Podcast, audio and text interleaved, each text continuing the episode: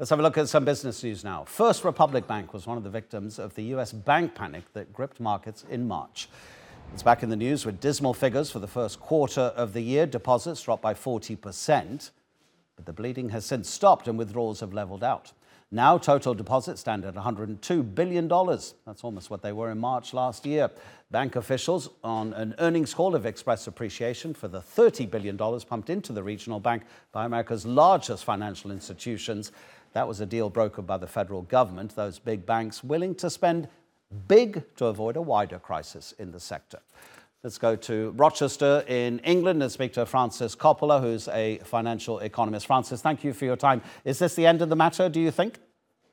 Uh, no, I don't think it is. I mean, I was looking at First Republic's results today, and it doesn't look strong to me. I think the regulator's going to have to do something.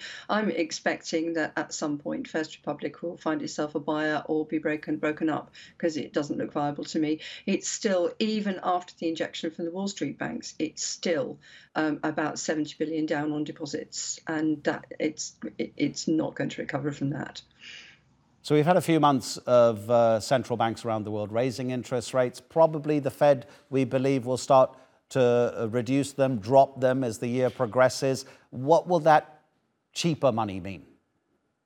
Well, uh, for banks, it's two things really. On the one hand, sound banks have been able to profit a bit from rising interest rates because they've been able to raise rates to lenders rather faster than they've raised them to depositors, and therefore uh, they've seen widening net interest margin, and that means more more net income for them.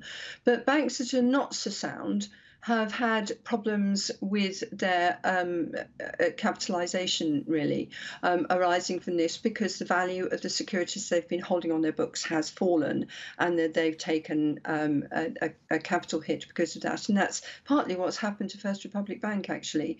So it rather depends on the bank. For the rest of us, um, I think the Federal Federal Reserve dropping interest rates might be a good thing, simply, or at least stopping raising them might be a good thing because there are signs that the U.S. economy is starting to experience a credit crunch where banks pull back on lending, and that's um, quite bad news for an economy because you know lending is enables small businesses and households to get hold of the finance they need when they need it, and when that dries up, then the whole economy tends to um, slow down quite a bit.